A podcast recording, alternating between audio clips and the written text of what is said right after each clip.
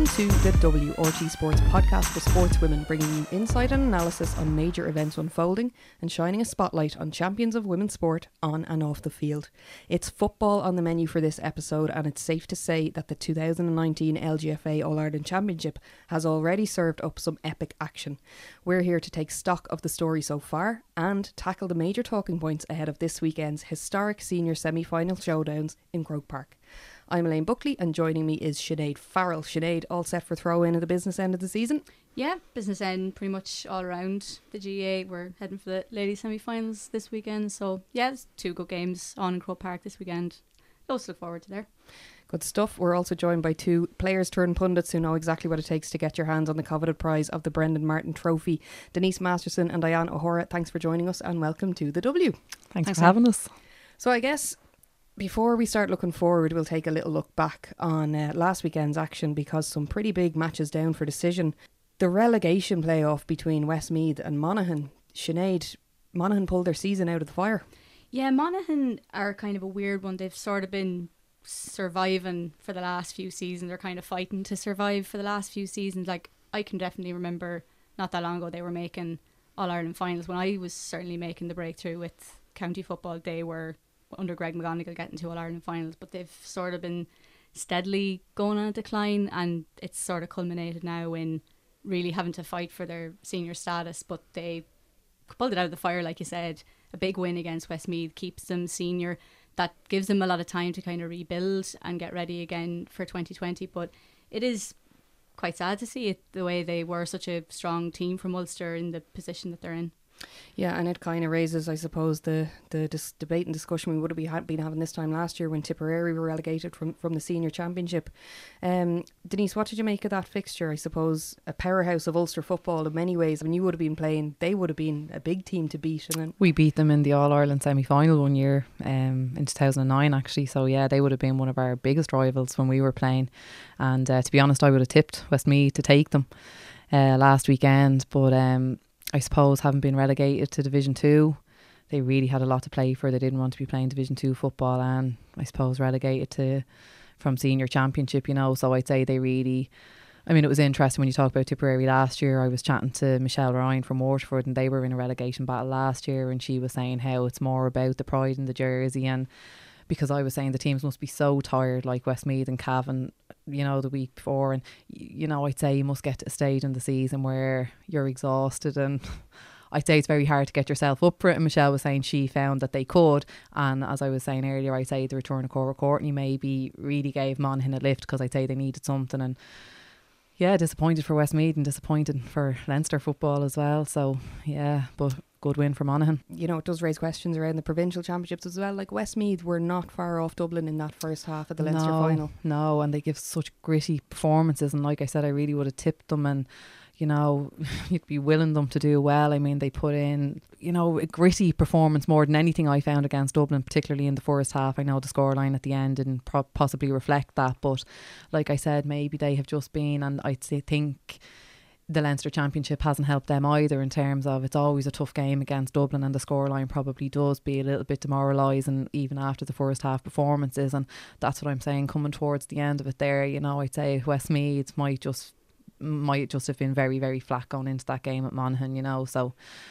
like I said, very disappointing for Leinster football too because it's not going to make that championship any better. West, Westmeath would have had to fight quite hard to get up to intermediate exactly, even in yeah. the first place. Mm. So to go back down, yeah. getting back into senior is not easy. The, no. the the step up between junior and intermediate isn't half as big as the step up from intermediate to senior, so that could set them back a good bit actually. Speaking of intermediate, the other big weekend results, um, Diane Tipperary and Meath securing their spot in the intermediate All Ireland final. Two big semi final wins there. Yeah, like it was um, it was great um, result for, for both of them, but I think it was quite expected. Um, to be honest with you, um, Sinead was just saying it there, like that the the jump from one to another you know, there's no guarantee that you'll get back up as soon as you drop down. It can take people years. Um, from my experience being with Meath, I mean, they're three years before they got back up to, you know, Division Two. Um, and four years ago, they were in Division Two. So when you slide back down, there's no guarantee because you know that you know this year there's going to be um, you know it's going to be a loser to the intermediate final as well as now you have a team relegated. So Westmeath with new management in this year, they might just think to themselves, okay, we have we have a chance now if we really you know dig in, we might just get back up senior again and you know really compete with that while they still have the team quite fresh. You know you just don't want them to lose um, a lot of players you know, being demoralised yeah. in, in what's happened. But there is no guarantee. Um, from Meath's point of view, yeah, great win. There's some fantastic scores. And, you know, as we were talking about earlier, they're putting up big scores against teams and they're scoring goals and they have a lot of power and strength in their forward line.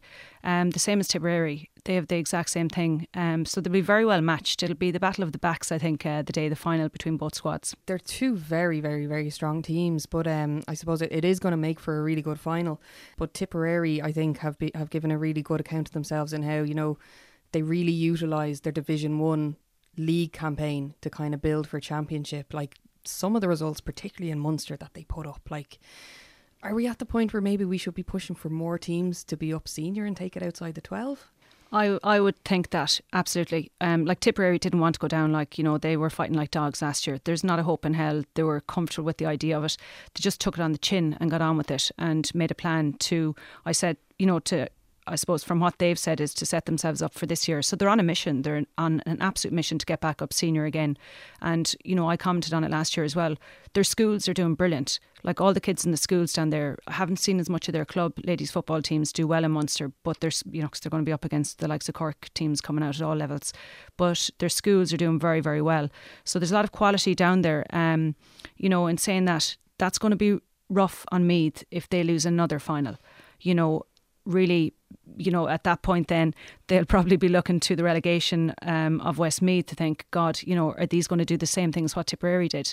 So, um, yeah, it's tricky enough, but like ultimately, I mean, that's that's what happens when a when a team drops down and there's promotion going up. So, keeping more teams senior would be the thing I'd prefer to happen any day of the week. Well, a quality intermediate final to look forward to in Croke Park on, on the 15th of September. And we're now at the point that we know the top four teams in the senior championship too. It's been a just been a great championship so far. Like you, you kind of have to say, and even when you think back on, um, you know, getting out of the provinces and in, into the All Ireland round robin stage. If I was to ask you all, Sinead, we will we'll we'll go we'll go to you first. What what was kind of the story of the group stage of the championship for you?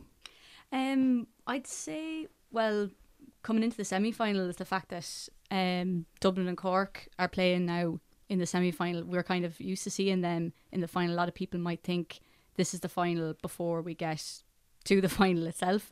That'll be the the outcome of that game is probably even though that's kind of leading off from the group stages. Um, that like that the, the outcome of that kind of what it means for the final. That would be what I'd be sort of honing on myself. It was the kind of thing when you saw the draw initially, the bracket, and you know Munster winner versus Leinster, the way it was all laid out, you kind of qu- figured out quite quickly that they were on a crash course to meet in the semi-finals, and um, you know both. It wasn't a straightforward route for Cork. I think. Um, I think the biggest story for for me for the group stages was Armagh getting one up over Cork. It was absolute thriller to watch. Yeah, I suppose with the with the group stages, for me, you know, I'd probably be a little bit the same as Sinead in that I do think the Dublin Cork semi final, you'd be just thinking whoever wins it because I know uh, Group 4 was very tight, you know, with Donegal and Mayo and, and Tyrone.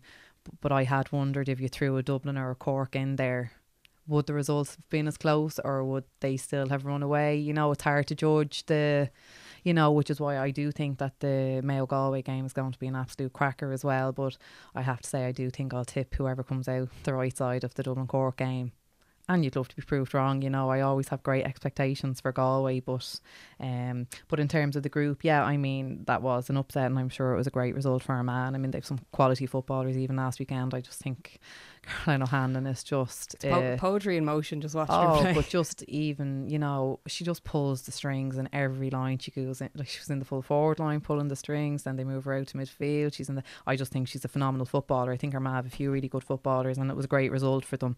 But um yeah, like I said, I just think it'll be interesting now when you're comparing the two semi-finals, which should be two cracking games. It'll be just interesting to see, and maybe we're wrong, but I just wonder will there be a bit of a difference in the standards?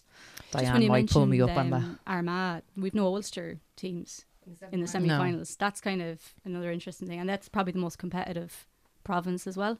Yeah, It's quite interesting that Mm. It is, and, and like it's it, it's even when you're looking at the championship promotional shots from the LGFA, like Donegal are in all of them yeah. because it, it was kind of presumed that they were going to be making their way kind of in, into the business end. And but exactly like, that, their group was such a tight group. Anyone could have come out of that in the last round. You know, it was a. I suppose it was the tightest group, so you know maybe they were unlucky as well. So it really showed, um, I suppose, Diane, that what's great about this format is that that group four, Mayo, Tyrone, Donegal, literally went down to pretty much the last kick of the ball. Yeah, and I think that's why the Donegal game was so good and it was so impressive um, how well Mayo got that game and how organised they were. Um, you know, just, you know, even we were talking about like forecasting who you expect to win, I was planning, you know, where I think that the game might be between Mayo and Cavan until Armagh beat Cork. So, you know, that that's how unpredictable it was and um, some teams really did so well in it. But I mean the Mayo it shows what Tyrone have done by winning intermediate. Um, they competed. Like not only did they compete but Mayo only beat them by three points. Um, even the Donegal Tyrone game you know that was incredibly tight as well and I think that they I think Donegal lost uh, to Tyrone earlier in the year as well.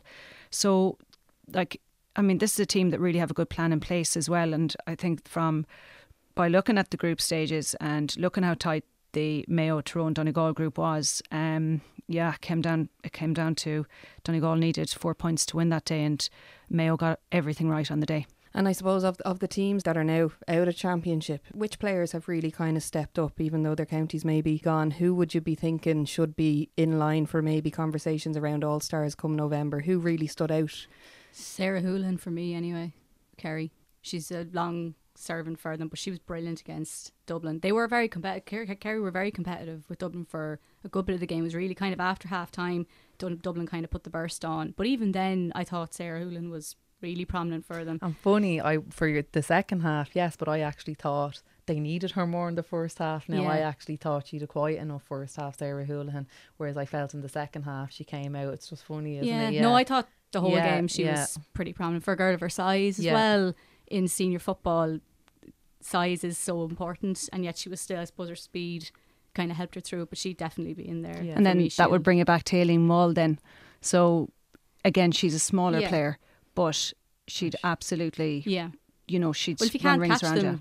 you can't do anything. like Sarah Rowe will be quite Foul them, is it, Sarah? O will be quite small as catch them. well, mm. but she's well able to survive Yeah, in senior football and even in as, as your rule as well, where physicality would even be more prominent. There is no tackling technique, and yet she's but she's done very well, and she's even gotten another deal out of it as well. So Blaithín Mackin for me really stood out for uh, for Armagh. I thought she was terrific for them, like particularly in the Cork game, where after Amy went off injured, you know, it was her who kind of drove it on and started scored the goal that kind of started to build up that lead. So, so there's been really a lot of big performances from teams so far, and uh, have to say, just cannot wait Very until this weekend. Yeah. We have our final four now, but the occasion of the semi-finals being in Croke Park, you know, as players, what does that mean? Like, can you imagine, you know, going back to your playing days, this day ever coming where you would actually get the keys to Croke Park for not the final?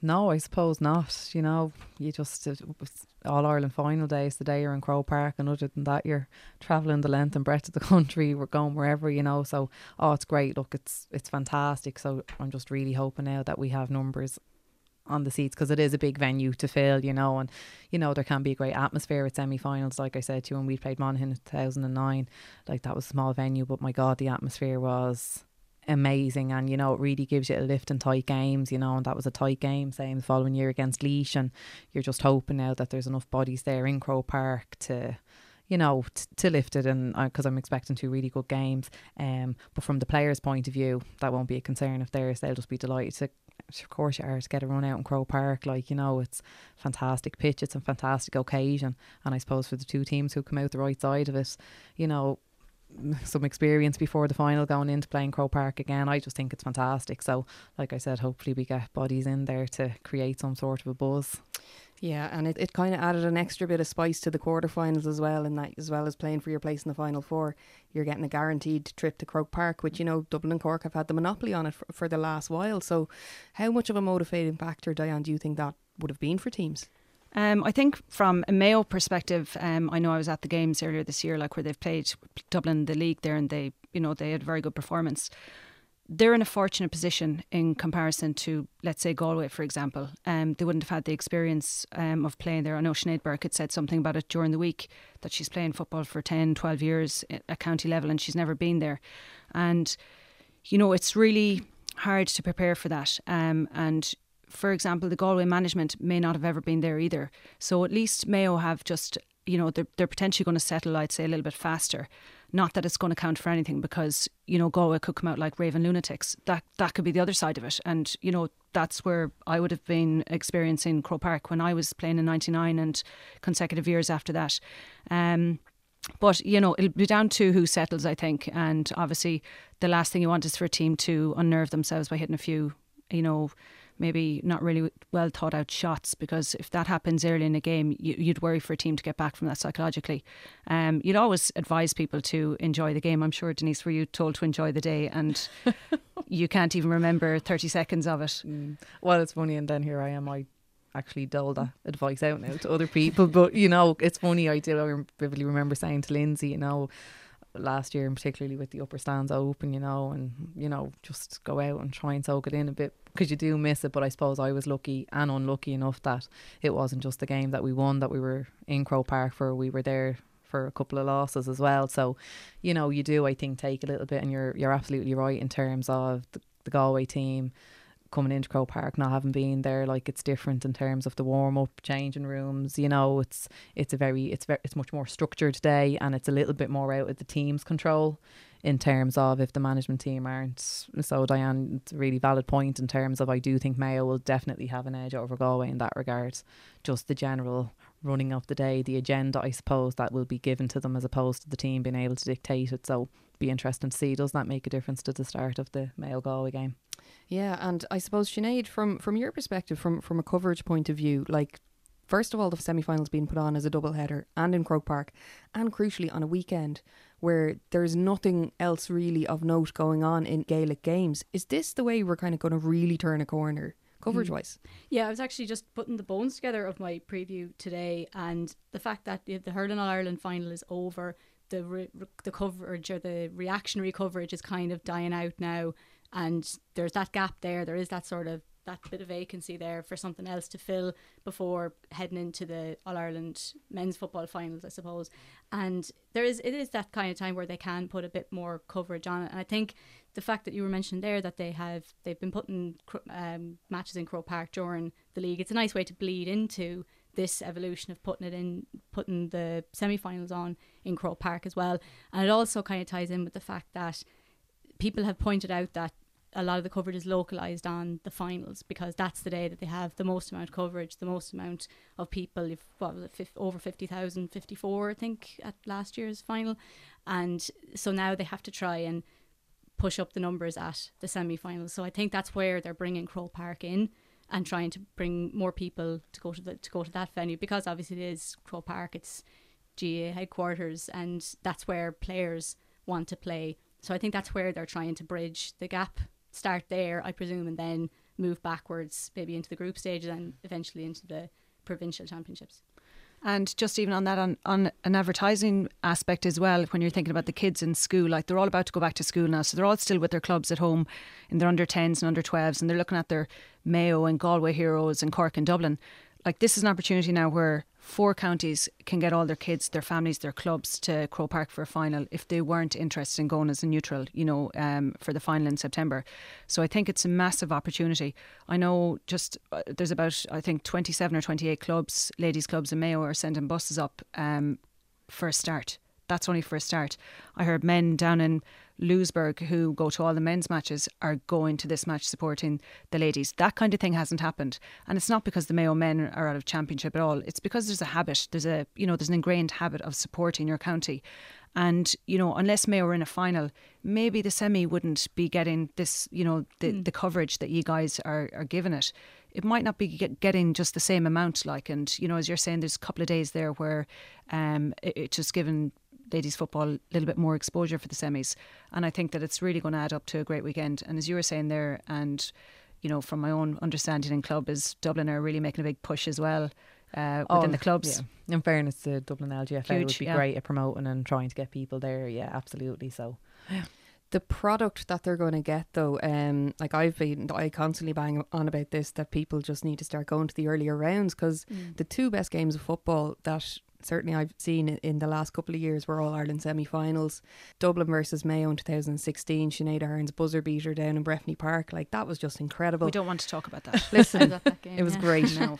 And um, and then the following year, Mayo beating Cork for the first time in a decade. It must have been like, and and, again, just that outpouring of emotion at, at full time, and it was a cracker of a match. That exchange between Bríd Stack and Cora And at the end, like two warriors who had been toe to toe for years on end. Like it, it's where you kind of really get to know the games and the characters and the rivalries and all that kind of stuff. So, um, I just think the earlier people buy into the championships, the better. Like we've got two absolutely cracking games to look forward to. So we'll take them one by one, and we will start with Dublin v Cork. And when you think of football, there is no better matchup. Yeah, very compelling rivalry. I think I, I could be wrong. Like looking back at the records, I think they've accounted for something like the last fourteen All Irelands between them, and that's uh, obviously competing in the finals against each other. Mayo obviously disrupting the flow there in 2017, and Cork's dominance obviously is a big part of that. Dublin obviously making the breakthrough for so long, and Denise obviously knows all about that. Yeah, they just they know each other so well. Even the younger girls have to know the the background of this as well. A lot of the times with ladies football, you come into a team, you might not know the historical rivalry of stuff that happened maybe eight, ten years ago, but a lot of those girls will come in knowing about it. They'll have played each other as well at underage because Dublin and Cork are very strong at underage, minor, under 14, under, under 14 up. So that's, like I said before, a lot of people will see that as the final before the final. Um, they have they they know each other so well. The players, there's a lot of matchups there that are quite familiar as well. That's another element of it. Um, it's that's definitely going to be, I'd say, the main one. Yeah, champagne football, and um, obviously they met in last year's All Ireland final with Dublin coming out on top. But their most recent meeting was genuinely one of the best matches I saw this year. Probably game of the year for me so far was the Dublin v Cork League semi final down in Nolan Park. Went to extra time. What an exhibition of football! Yeah, it was unbelievable. Um, for it to even go to extra time when you're looking at two quality teams like that, you're just in for a treat because you're obviously just you know expecting just to get a good hard match out of it. Um, but the quality and the standard of football, it was end to end, like physically. When you think about players having to just go back into work the next day, you know, you just you really admire them because, um, God, they went all out. I think it was 96 minutes or something like that, or 86 minutes. I can't really remember. Sorry, but of pure physical exhaustion. Like the weather was fantastic for the day. It was summer football. The ground was hard. Everything was fast. Um, and you know, Niall McCormick, the ref, let it flow as well, which you know, which well, he let it flow and played within the rules. So what I think is it's going to be a bit of a. I think that's what's going to happen in the semi final. Like if I were to preview what I think their next match will be, um, it's going to come down to who fouls probably the least.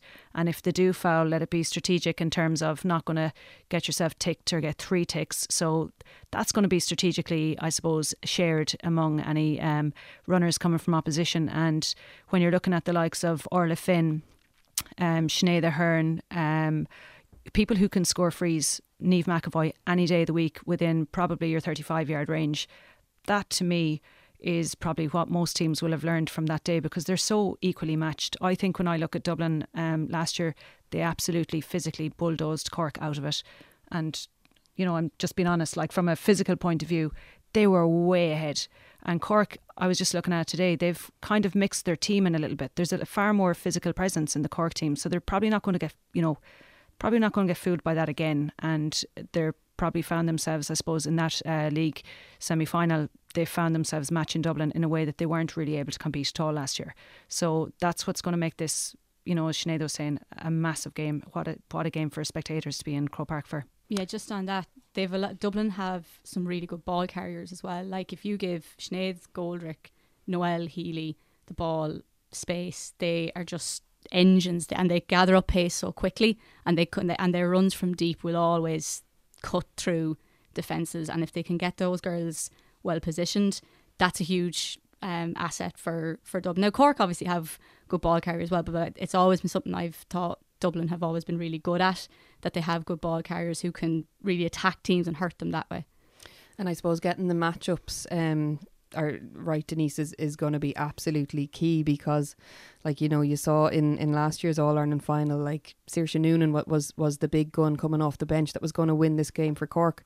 Niamh Collins went on her, and Noonan didn't touch the ball for fifteen minutes. Now. There's almost too many to look at, but where do you think the key battles are, are going to be? Um, to be honest, I think where Cork will really have their work cut out for them is probably the full back line. You know, I think the Dublin full forward line will, you know, really ask questions maybe of the Cork full back line. Um, Goldie was injured for that uh, league semi final as well. Speaking of runners from deep, so it'll be interesting to see there who might pick up Goldie coming forward. Um, I suppose positionally as well, Dublin have been trying, I suppose, new things out on the back line this year as well. You know, um, not by choice though not by choice necessarily, but you just wonder how it'll work out. You know, I was very impressed, I suppose, like with uh, Éabha Rutledge the last day and uh, Aoife Kane. So Éabha in cornerback and Aoife in wingback, and you know, so they're two players who haven't, I suppose, been there against Cork and Cork haven't seen them. And I know you can only judge against what you're playing, and you know, it's Cork is much stronger opposition, but I'll be interested to see what way it does line out with a few of those positions. You know, um, McGrath, I suppose, in the in midfield with um, Alwyn and Lauren McGee playing wing back during the year. You know, so there's been a few switch ups in the Dublin team, and it'll be interesting to see do Cork react to them or do they just line out as is. I think Cotter back in the midfield for Cork is going to be huge. A huge advantage for Cork, you know, so it'll be interesting to see who matches up there as well, you know. But um, I'm just really, really excited to be honest. I'm getting yeah. yeah. Um, but I also think, like uh, Diane said about the freeze, you know, I think if people are on their game with the freeze, it's going to be huge. It's going to be a physical battle, and I suppose last year in the All Ireland final, Dublin did probably you know out out muscled them a bit but like I thought Cork were still there like Cork were not gone very far away I could really see signs of it in the All Ireland final last year so I think they'll be really chomping at the bit for Dublin this year so the other I suppose big factor that was missing from the league semi-final the last time we got a look at these two squaring off was Doireann O'Sullivan she she didn't yeah. play any part that day so you know Dublin being down Sinead Goldrick but Doireann O'Sullivan, yeah. like that's exactly who the matchup could be. When it comes to it, there there is no better long range shooter in the country. And you know, you talk about this Dublin defence. If if Doireann doesn't go into contact with them, and on her day she can just pop off points from any angle. What the the shift she put in for Mourneabbey in the Club All Ireland final mm. last year, like she's uh, just an exceptional talent that has the potential to hurt them. Yeah, like absolutely. I think that that's going to be the worry. You know, so if you're looking at Dublin and they're still, you know, potentially trying players in different positions in their back line um, and trying new players as well. Um, I think that just from what Denise was saying too, it's it's going to be interesting to see how, um, you know, how Dublin try to line their team up against it. Are they going to go a little bit, you know, defensive? Are they going to drop a third midfielder? I don't know traditionally if they ever really seem to do that but they're going to have to try and keep the ball out of the middle it all because if they turn it over, there's, there's too many in the Cork forward line that um, will be in a position to shoot if they do get the ball turned over at all. So what Sinead was saying is Dublin will potentially, I would imagine, play to their strengths and it'll be carry the ball out of defence and then look to deliver it because you can't you can't give these Cork forwards any opportunity to shoot. I'd say Dublin be practicing their blocking a lot actually this week. like speaking on, on, like Cork have good ball carriers, well, like Doireann O'Sullivan, Ciara O'Sullivan, they get the ball. They're they're so good. Like they don't they're smart with the ball. They know how to carry it. They know when to pass it. And like that, Doireann is so strong and she can shoot from distance as well. They're great leaders to have in the team, and they're kind of maybe the last of that team that won all those All Irelands, and they have those memories and they know how to win games and they know how to lead players as well. And they were so key to Mourneabbey's success. And I know that might be club level or whatever. People might try and to separate that from the county thing, but the mentality that it took to come back and come back and come back to win with Mourneabbey, they're able to translate that into the Cork setup, and the girls feed off that as well. Yeah, and there's just there's so many there's so many players who've who've had really good seasons so far. Like when you look at Cork's performance against Tyrone, personally, I thought Eimear Scally was just sensational that day. What she created and what she put away herself, and this is someone who's traditionally been an impact sub for for Cork. Now, kind of starring in the in the spotlight. But um, Denise, who do you see being the real key players to step up now on Sunday? I think Sinead Ahern is going to be crucial. I thought um, coming back from injury, I thought maybe she'd a slower first half again. Um, against Kerry the last day, and uh, I, you know, Noelle Healy maybe, you know, um, I think she needs maybe to pull a bigger performance out of the bag as well. You know, she's probably having a slower season. You know, she's working down in Cork. She's probably doing a lot of traveling. I'm sure it's you know it's it's really tough what she's doing. So, um, I think that'll be a big performance necessary for Dublin. Um, I also think the midfield battle is going to be crucial. Maybe I zone in on that area at the pitch, you know. So um, I think McGrath will go about her, her business the way she always does, and it'll be interesting to see if Laura McGee's on the wing, you know, and Alban in midfield. Um, and for Cork, you know, I always think Orla Finn does play, you know. I know the O'Sullivans and I think Scally, but I just think Orla Finn as well. She'll be huge for me. I think if she's a good game for Cork, you know, she always, she's just quietly always going about her business and keeping the scoreboard ticking over. I think she's a lovely footballer. And then you mentioned the word impact sub, Elaine, and it sends shivers down my spine because Cork do impact subs like no other team. So, you know, too, they spring off the bench because I mean, God, we were, I don't know how many points up in All Ireland and someone would spring off the bench and they could just change the game for Cork. So, when you mentioned the benches, I remember watching the league final in Parnell Park this year and like Galway were keeping up with them in a very competitive game, but we were sitting right in the halfway line. And at one point, you just saw walking up together to the sideline going on 21 and 22 in their backs, Rhona Ní Bhuachalla oh, and, Rhona Ní Bhuachalla. nightmares. Mm. So it's, yeah. it's like they do have that firepower who just can come in. And the finishing team are, you know, Dublin, on the other hand, they haven't had their first choice front six available to them for any game in championship this year. Like when you think about it, Lyndsey Davey and Carla Rowe were missing for the Leinster final. Mm. Then Sinead Ahern got injured, and then Niamh McEvoy and Nicole Owens are missing for a game. So they, they've yet to actually have their full firing squad out. And they're they're due a big game. Um, like talking about football, and you know when you're looking at the group stages and all of that, I think there were, you know, quite comfortable going through the group stages. And, you know, even in Leinster, as even though Westmeath did very, very well, it was a different kettle of fish in the second half. So, you know, from how I look at Dublin and how well organised they are and the quality that Denise has said, you know, besides we know how they're professional, you know, how they're really well trained, the same as every other county. But with all of that, I still think, you know, and it's not that I'm tipping Dublin at all, but I really genuinely believe that there's an absolutely massive, consistent 60 minute game in them. And that's the one thing that I haven't seen them have. I haven't seen a consistent 60 minutes. But if they can pull off 30 or 40, then, you know, what's this 20 minutes they're missing? So I'd imagine that they've been working on that. Um, and whether it's, um, I suppose, just a little bit more fluency in how they attack or, you know, how they're using the ball or, you know, how they're trying to get scores on the board. Like, they'll have all of that prepared and planned. I mean, you know, looking at the groups, they would have known a few weeks ago that it was probably going to be Cork that they'd be playing in the semi. So I would say all of the work that they've been doing um, would have been focusing on how they're going to break that down. Yeah, well, it certainly does make for uh, like just when you think of the matchups and you think of the potential of you know a Niamh McEvoy against a Melissa Duggan, it's it's it's just going to be really. We'll get the team sheets in advance of the match, but the real like the real insight will be that first minute of the match where you who's see moving. everyone hopping around and who's mm. picking up who. I just cannot wait for it.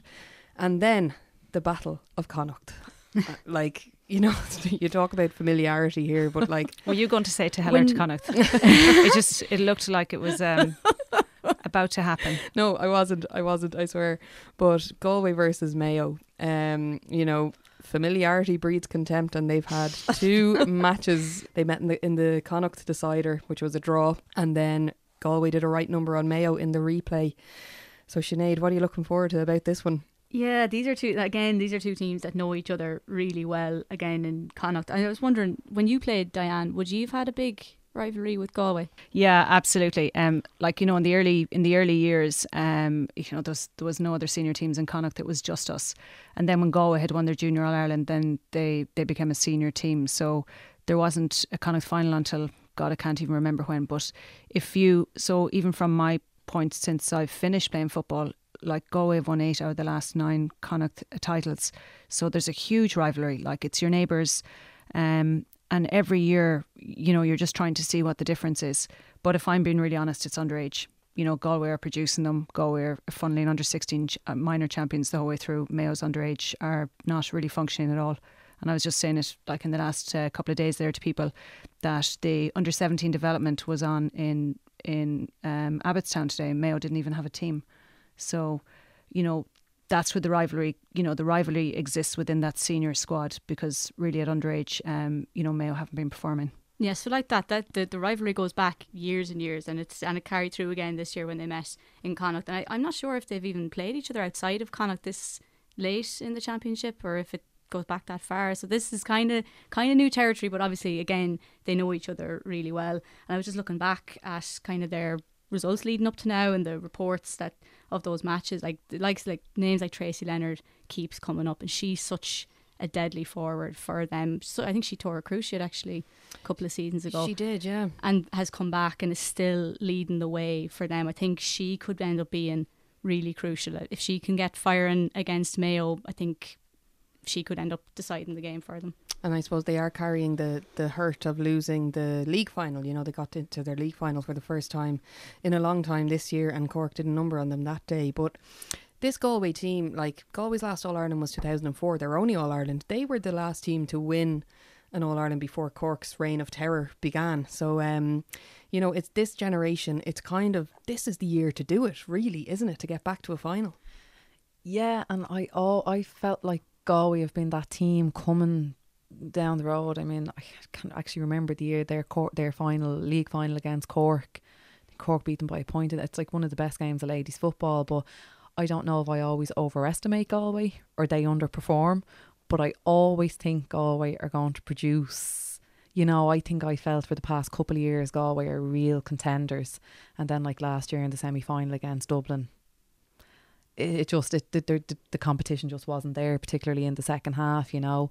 And again this year, I find myself thinking, God, those forwards. I mean, Tracey Leonard, not dissimilar to Caroline O'Hanlon, she just pulls strings so effortlessly, like really skillful player. And uh, Ward in midfield, you know, I just think Galway have some some super players and you know, you'd love to see them push on, you know, another big name in football again, you know, people bandying around Dublin and Cork, like you'd love to see them.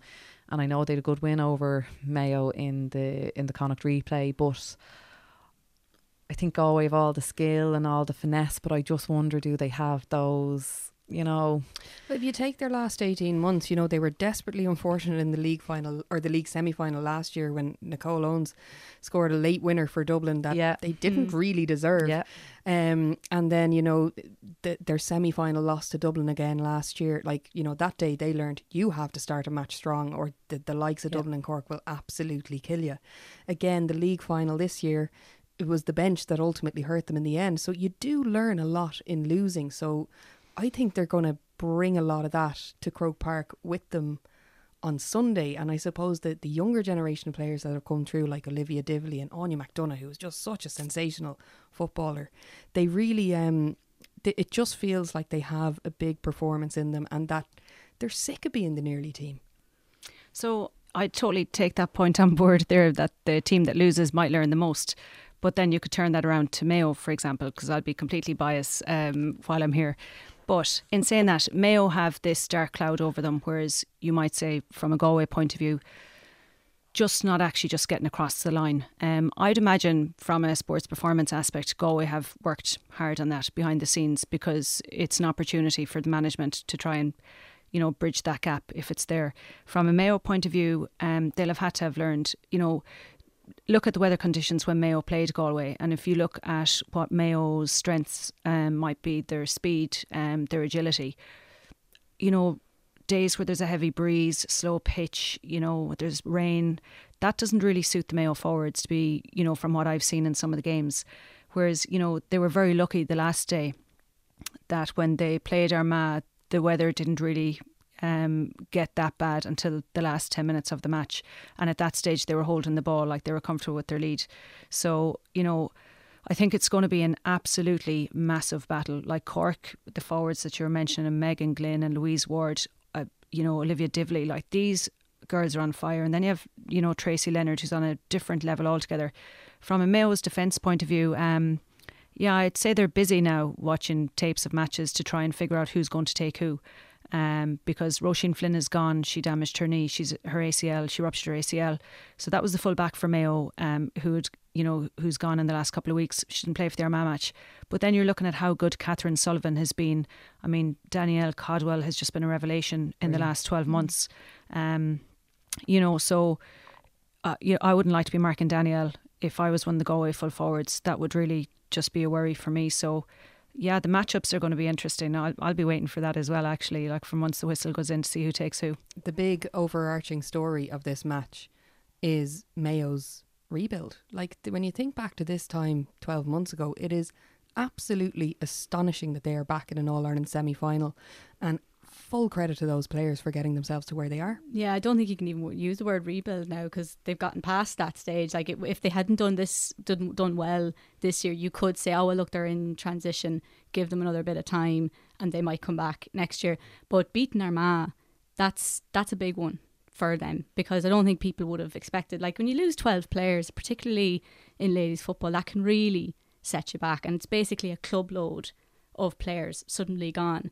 And within 12 months to still get to an All Ireland semi final will be a huge psychological boost. And then to even and then to get that match day experience of playing in Croke Park, it gets them it, it kind of makes them much more mature as well, along with what all that they've been through. That's a huge uh, psychological edge for them, what they've been through the last 12 months and to still get to this stage of the championship. And they have had to mature quite rapidly, Denise. Like when you when you think about it, the, the time frame and the, and the players who who have stood up and you know gotten them over the line to get these results and get to Croke Park. Who who has stood out for you? Um, well, I really was impressed with Calder the last day. I mean, I thought I, I'm I'm not sure what age she is, but I just thought she was you know, was a full back and I mean she was I just thought she was really impressive, you know. Um I mean, obviously Sarah Rowe, you know, um, Aileen Gilroy, it was great to see her coming back on the last day. And I think, you know, if Mayo get another 20, 30 minutes out of her as well, you know, um, yeah, and for me, even to do that rebuild, if, if that's what we're calling it, it just, there's just a certain level of grit, I think, about the Mayo team. And I think Galway might have the flair. But for me, I don't know. I just think if it comes down to, you know, kind of trying to dog it out a bit more, you know, on paper. And I, I like I say, I always kind of tip Galway, but I just feel if it comes down to that kind of, I just think, like you said, the resolve they, the girls have shown for Mayo, I'd say it's brought the team very close together. You know, I think you know, I think it could be go good for beating, Mayo. Beating Donegal as well Huge. is huge. Yeah. Probably even bigger than beating Armagh because, like you said, everybody assumed it would be Donegal getting to this stage of the championship. So for Mayo to not just beat them, but just like knock them out Mm. of the championship, that's huge for those girls as well. But I would probably lean towards Denise. I think the fact that the two, that Galway and Mayo, have both avoided Dublin and Cork, I think that will suit Galway more so than Mayo. Discipline is probably going to be a, a big factor Huge. in this one, and discipline has hurt Mayo on the big day in the past. You, you think back to the 2017 All Ireland final, and those yellow cards just killed them. Um, they're going to have they're very physical team, and they're so powerful, but it, it it's something that they're going to have to watch on Sunday, maybe, Diane. Yeah, and like even the last day against Armagh, um, Niamh Kelly got a yellow, and do you know, there's nothing silicon in it, cynical in it at all. It's just, you know, a rush of madness or whatever you want to call it, because just silly. You know, those things don't need to be done, and you especially don't need to get a yellow card if you're fouling a player. You know, on your defensive 45, they're still far enough out. It's not a one-on-one. They're a long way away from getting a score, and it's better that they get a point than you be gone for 10 minutes. But in saying that, they've reacted very well. Um, I think that you know they're going to have to be really careful when it comes to discipline. It's not worth it to have a lazy challenge or a tackle that draws the wrong attention because you'll get a yellow card, you know, and that's just by three fouls and that's it. That's a yellow. So you know that's it's just such a concern. But the one thing I'd say that I think with Mayo is they'll be really prepared. You know, they'll have regular checks. They'll have somebody on the line, the same as every team will, to know who's been ticked and who's not, because the ref has to write it in physically into his book. So they'll be able to keep a track on that, his or her book. Um, but you know, they just the next day they can't afford to get a yellow, and you know, in the first game in they got in the Connacht final they got a yellow again. So I just think that those things they need to be kind of stamped out. And if you don't learn from your mistakes, well, then I'm not sure what you're doing really in the first place. But I I'll be kind of with Denise as well. Like this is a very hard working team. Um, they've brought 19 new players into the team this year. Like, and in seven months, two and six or seven of those girls never even played underage county before. They never played under 12 or 14 or 16 or minor. Like to think that the senior management team had to go down to every club game to find players with potential because everyone develops at different times and whatever, you know. And I just think that the job they've done is is almost nothing short of a miracle because, as Sinead said, no one's talking about them now as you know rebuilding. They've actually passed that point, and that must bring immense pride to everyone involved. Um, especially the players, you know, who were there, I suppose, playing against Cavan last year in, in that match, which could have seen them in relegation battle with Tip, with Tipperary. So, I just think that they have come an awful long way, and you're just delighted for them to have a day out. But nah, I wouldn't cut them short either on not winning the match. So, it's uh, they are so wonderfully unpredictable as I a know. team. They really are. Like they've been they've been absolutely thrilling to watch this year. In particular, actually Rachel Kearns, who has taken on that number fourteen jersey, and the fact that they have three competent free takers up front as well. Like they're just there's something about them this year that's just brilliant entertainment. Yeah, and the last game that I was at with um, with Galway, they had three players marking her, like three players. The minute that Mayo got the ball and it came to the halfway line, those three players marking her. So that would really be frustrating if you're a full forward, you know. So it, it just shows the value, um, you know, and the danger that they actually see that she's in if any of those high balls come into her. Right. Well, two absolutely epic matches in store, but have to ask, who's going to Croke Park on September fifteenth? Sinead. Um, I think Cork are going to beat Dublin. And I think that's going to be a game where Saoirse Noonan could have a big say. I thought she was brilliant when she came on in the league final. And I think by the end of that, I think she could be a big game player. I think Croke Park, and like I know she didn't maybe make a huge impact last year, she can use that to channel a bit of you know need for redemption there as well. I think she did really, she did for me. She stood out when she came on. She scored a great goal as well. I think that could be a game made for her to make an impact. And then Galway Mayo. Well, I kind of already said it. I do think Galway might edge it there. Right, Denise. Um, I think the Dublin Cork game is going to be extremely tight, and I do think it'll probably come down to the wire a little bit. Whereas last year, I I did kind of think Dublin might beat them by six, seven points, and I don't think I was too far off. Actually, I think it'll be tighter this year. Um, but I am I'm I'm tipping Dublin to to to do the job. Um, with the Galway Mayo game, like I said, I always tip Galway and they always lose, so I'm going to tip Mayo and maybe I'll be doing Galway a favour. I do. All I always overestimate. I know, but I seem it's like I always think Galway are going to do it and they fall short. So maybe I've lost a bit of hope or just the the resolve Mayo have shown. Maybe I just think that a big stage. I think Croke Park might suit them. I just think that they might. I just think that if it gets into a dogfight, I'm going to tip Mayo. But I, I just, I feel sorry for Galway because I think they've all the flair. I just don't think they perform on the big stage. So hopefully, they prove me wrong. Sorry, Diane, but I would be still rooting for You're Galway. But I'm going with Mayo. yeah, you're not sorry, Denise. um, I would say, from my point of view, as I said earlier, I think that Dublin have a really good game in them. Like, I really do believe that they'll have no stone left unturned, that their preparation will be down to a fine art almost. They're very familiar with the pitch. Um, you know, really, is there pressure on them for three or three in a row? I'm not really sure there is, you know, to be quite honest. They're just going to see this as another game. But I think they are going to look for 60 minutes of uh, consistent performance. And I think that's why they could beat Cork, you know. Um, but if I look at Cork, then, uh, you know, physically, I don't, I think that they're up to it this year. Whereas I don't think they were up to it last year and they weren't seasoned enough for it. So, um, yeah, it's a really tough one. I'd say a draw, actually. I'll sit on the fence with that one. I'd say a draw. Um, from a Galway Mayo point of view, my heart will always, always, always say Mayo because that's just how it's bred into you um, when you're from the county. Um, if I look at the results, you would have to tip Galway. 100% you'd have to tip them in the results over the last eight years in Connacht, in the replay, in the league. You know, everything says that. But, you know, when you're looking at Mayo, what they're doing and how they're learning game on game and their game management the last day really impressed me. They're maturing as a unit as well and they're starting to use a lot of intelligence.